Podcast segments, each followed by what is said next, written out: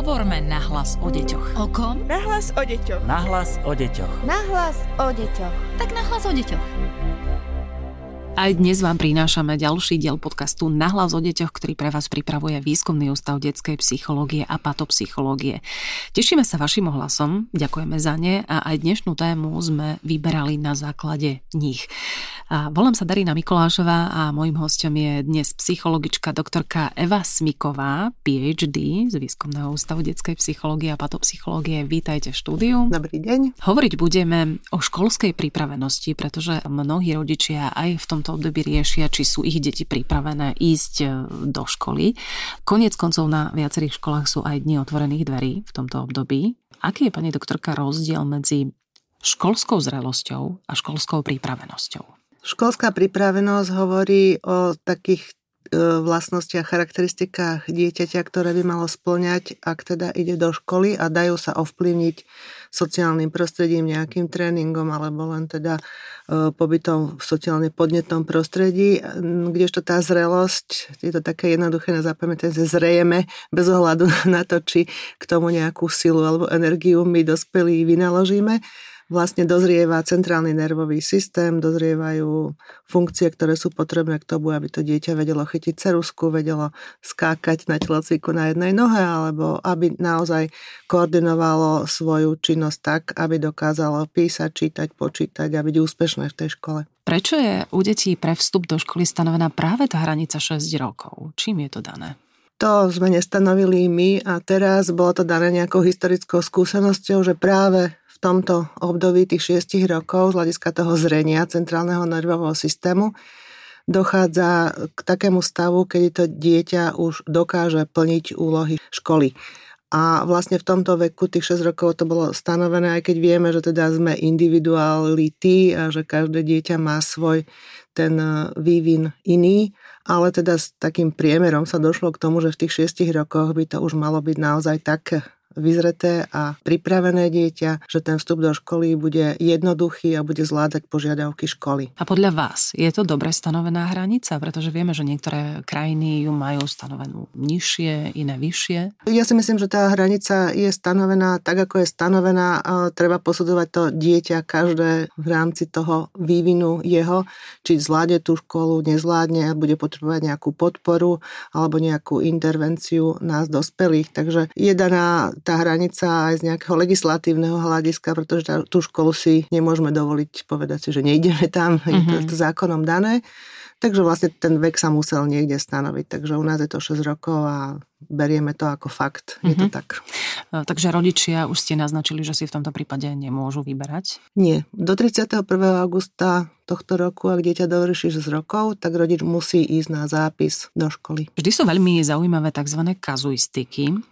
Poďme možno na nejakých konkrétnych prípadoch, ktoré ste riešili, posúdiť, kedy je dieťa spôsobilé na to ísť do školy a kedy práve naopak možno nie je. Tých 95% detí je zrelých a pripravených ísť do školy. Potom je to nejaká skupinka detí, ktoré sa správajú inak, treba ako vrstovníci, takže jeho najbližší si všimnú, že to dieťa napríklad, keď vidí na obrázkoch pani učiteľky, ktorá vystaví v škôlke, že teda tie kresby sú iné ako tých spolužiakov, alebo že nikdy sa neoblečie na čas, nevie si zaviazať treba z šnúrku, alebo nevie sa samostatne najesť, vyžaduje pomoc dospelého.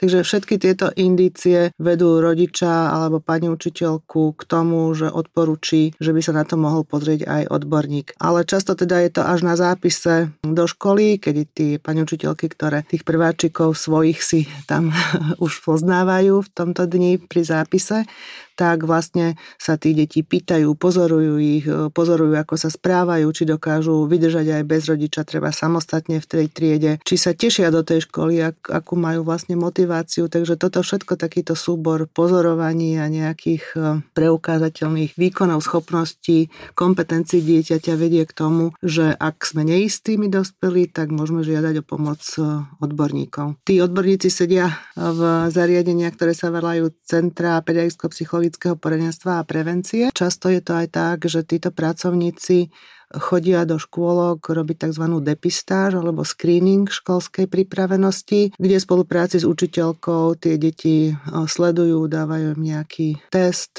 rozprávajú sa s pani učiteľkou, vyšpecifikujú skupinu detí, ktorú potom sledujú intenzívnejšie, aby teda sa pozreli na celkový obraz toho dieťaťa. Teraz si predstavme, že sme naozaj rodičia. Ako môžeme dieťaťu pomôcť, aby sme ešte dohnali možno zameškané? Dá sa to stihnúť ešte v tomto období do zápisu? Dohnať zameškané, ono to znie tak, ako keby sme to dieťa mali niečo doučať, tak to mm-hmm. určite, určite nie. Každý ten rodič pozná svoje dieťa a vie, treba vie držať cerusku, vie niečo nakresliť, tak aby sme to chceli dohnať a sedieť na dieťaťom, aby denne hodinu kreslilo, tak toto nie je správna metóda vlastne ho podnecovať rôznorodým aktivitám. Ak treba e, nechce kresliť, pretože tá ručička ešte nie je šikovná, nájdeme nejaké iné metódy, že s maminou miesi cesto, alebo hrá sa v piesku, alebo prehlenia sa v nejakých drobných predmetoch. Čiže hľadať nejaké iné činnosti, ktoré treba tú grafometriku podporia a budú ju rozvíjať. Určite by som neodporúčala tak ako niečo natrénovať do zápisu, lebo je to potrebné mm-hmm. pre dieťa. Zápis nemá byť strašiak, je to nejaký iniciálny rituál, na ktorý by sa mal tešiť, vlastne preukázať, čo všetko vie, tešiť sa z nejakej pochvaly, že on už bude školákom, možno si pozrieť tú školu, ak ju ešte nevidel, poznať nejakých nových aj kamarátov alebo ísť tam s kamarátmi zo škôlky, takže toto všetko by mal ten zápis obsahovať. A vidíte, teraz ste mi nahrali na smeč, tak povedie povediac, e, keď sa práve dieťa do školy teší, je to znak toho, že je pripravené na školu? Je to len časť tej pripravenosti, ale veľmi dôležitá tá motivácia. V dnešnej dobe ja sa napríklad stretávam s deťmi, ktoré keď prídu ku mne, tak povedia, že mňa nezobrali do prvej triedy, čo ja teda úplne otvorím oči, prečo by teda to dieťa malo byť neúspešné, ani nikde ešte nevkročilo. Mm-hmm. Tento fakt je spôsobený tým, že rodičia vyberajú pre dieťa školy, ktoré sú s rôznym atypickým zameraním na jazyky alebo na nejaký šport alebo výnimočne nadané deti a do týchto škôl sa robia výbery a naozaj nemôžu zobrať všetky deti a potom teda niektoré deti nezoberú, ale je im to prezentované, že boli neúspešné. To dieťa nebolo neúspešné, neúspešné v ďalších 30 oblastiach, pre ktoré do školy ide, musí v podstate ísť, takže takéto chápanie tej motivácie je veľmi dôležité a ako to prezentuje rodič svojmu dieťaťu. Naznačili ste ďalšiu tému a to je odklad. Kedy sa rozhodnúť práve pre odklad? No najčastejšie to býva tak, že ten rodič teda na ten zápis musí ísť aj so svojím dieťaťom, povie informácie pani učiteľke, že teda napríklad je veľmi choré alebo má nejakú špecifickú chorobu alebo teda v domácom prostredí je smelé, ale keď ide k cudzím ľuďom, nemôže samostatne pracovať to dieťa a teda pani učiteľka zasa posúdi nejaké iné funkcie. Ak sa im to teda celé nezdá, tak sa ide do tej poradne a oslovia sa odborníci, aby dali nezávislý názor, lebo samozrejme rodič si svoje dieťa síce pozná, ale je taký jeho ochranca a možno ho vidí v lepšom alebo možno aj horšom svetle, alebo často môžu tu byť aj deti, ktoré sú vážne choré, ktoré fakt nemôžu teda do toho dátumu z nejakej príčiny ochorenia alebo z nevýhodnenia zdravotného tam nastúpiť, tak tedy je dôležitý teda posudok od toho lekára. Takže toto sú najčastejšie také dôvody, pre ktoré to dieťa potom ten odklad má. Dosť často bývajú otázkou, že logopedické nejaké problémy alebo poruchy, zasa to musí posúdiť logopéd, pretože niektoré sa naozaj tým tréningom a takouto intervenciou dajú do stavu, kedy to dieťa schopné v tej škole je, teda porozumieť reči, používať ju. Niekde sú to poruchy, ktoré naozaj ten odborník posúdi, že to bude trvať dlhšie alebo že je to komplikovanejšie a že tomu dieťaťu by to znevýhodnilo ten štart. Stále mi rezonuje v ušiach tá veta, ktorú ste povedali, že mňa nezobrali do prvého ročníka. A ako sa naopak cíti dieťa, ktoré má odklad?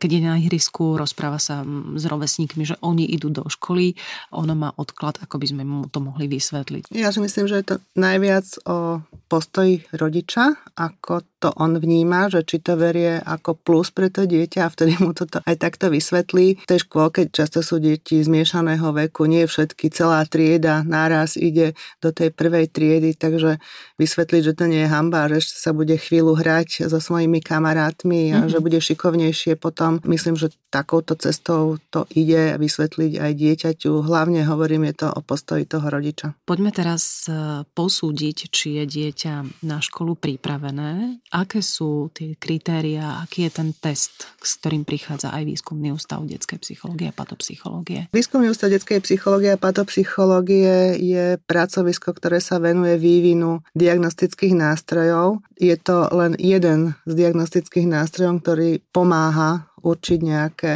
kompetencie, zručnosti toho dieťaťa nie je to test zmysle, že týmto testom prejdem, neprejdem, mám alebo nemám ísť do školy.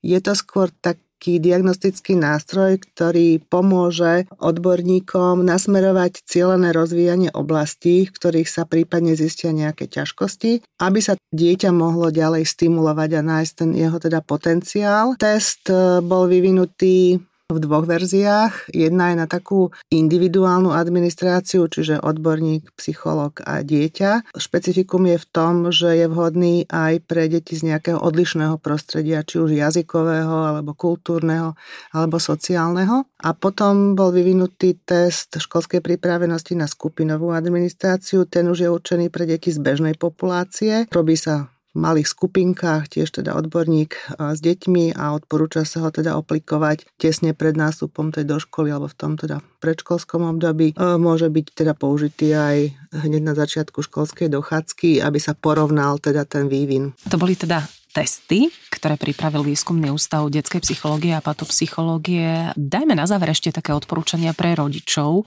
ako sledovať toho prváka, čo všetko by mal vedieť, ako by sa mal správať. Tak mal by vedieť seba obslužné činnosti, to znamená samostatne sa obliecť, obuť, zapnúť si nejaký gombík, zaviazať šnúrky, samostatne sa najesť a ísť na WC, lebo v tej škole už to nebude dozorovať pani učiteľka. Čo sa týka reči, tak vyslovovať všetky hlásky správne, vyjadrovať sa vo vetách, v zložitejších vetách, držať správne cerusku a niečo nakresliť napodobovať nejaké tvary, ktoré sú predkreslené, nakresliť napríklad postavu, pomenovať na obrázku časti tela, vyfarbovať e, obrázky alebo strihať nejaké obrazce podľa nejakej teda línie, vedieť, kde bývam, ako sa volám, zapamätať si nejakú jednoduchú riekanku, pesničku. A potom sú to také veci, čo sa týkajú správania. Takže to dieťa by malo byť schopné udržať pozornosť, ja hovorím tak 10-15 minút na činnosti, ktorá ho baví.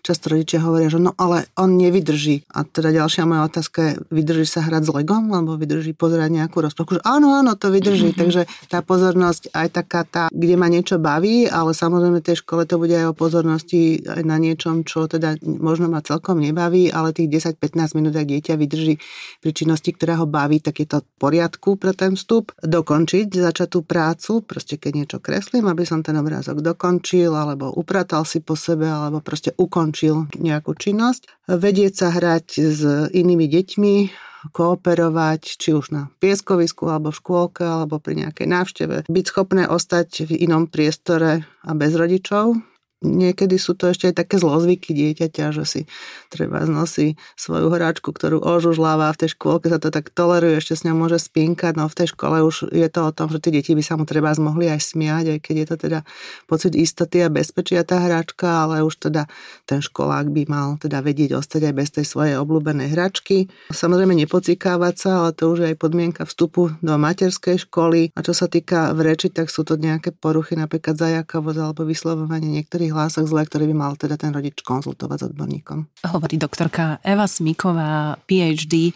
z Výskumného ústavu detskej psychológie a patopsychológie, ktorá bola hosťom nášho ďalšieho podcastu, ktorý sa volá Nahlas o deťoch. Samozrejme, že budeme prinášať aj ďalšie témy. Môžete nás inšpirovať opäť na Facebooku Výskumného ústavu detskej psychológie a patopsychológie aj tými svojimi. Ďakujeme veľmi pekne za návštevu štúdiu. Ďakujem veľmi pekne, dovidenia. A tešíme sa opäť o týždeň. Hovorme na hlas o deťoch. O kom? Na hlas o deťoch. Na hlas o deťoch. Na hlas o deťoch. Tak na hlas o deťoch.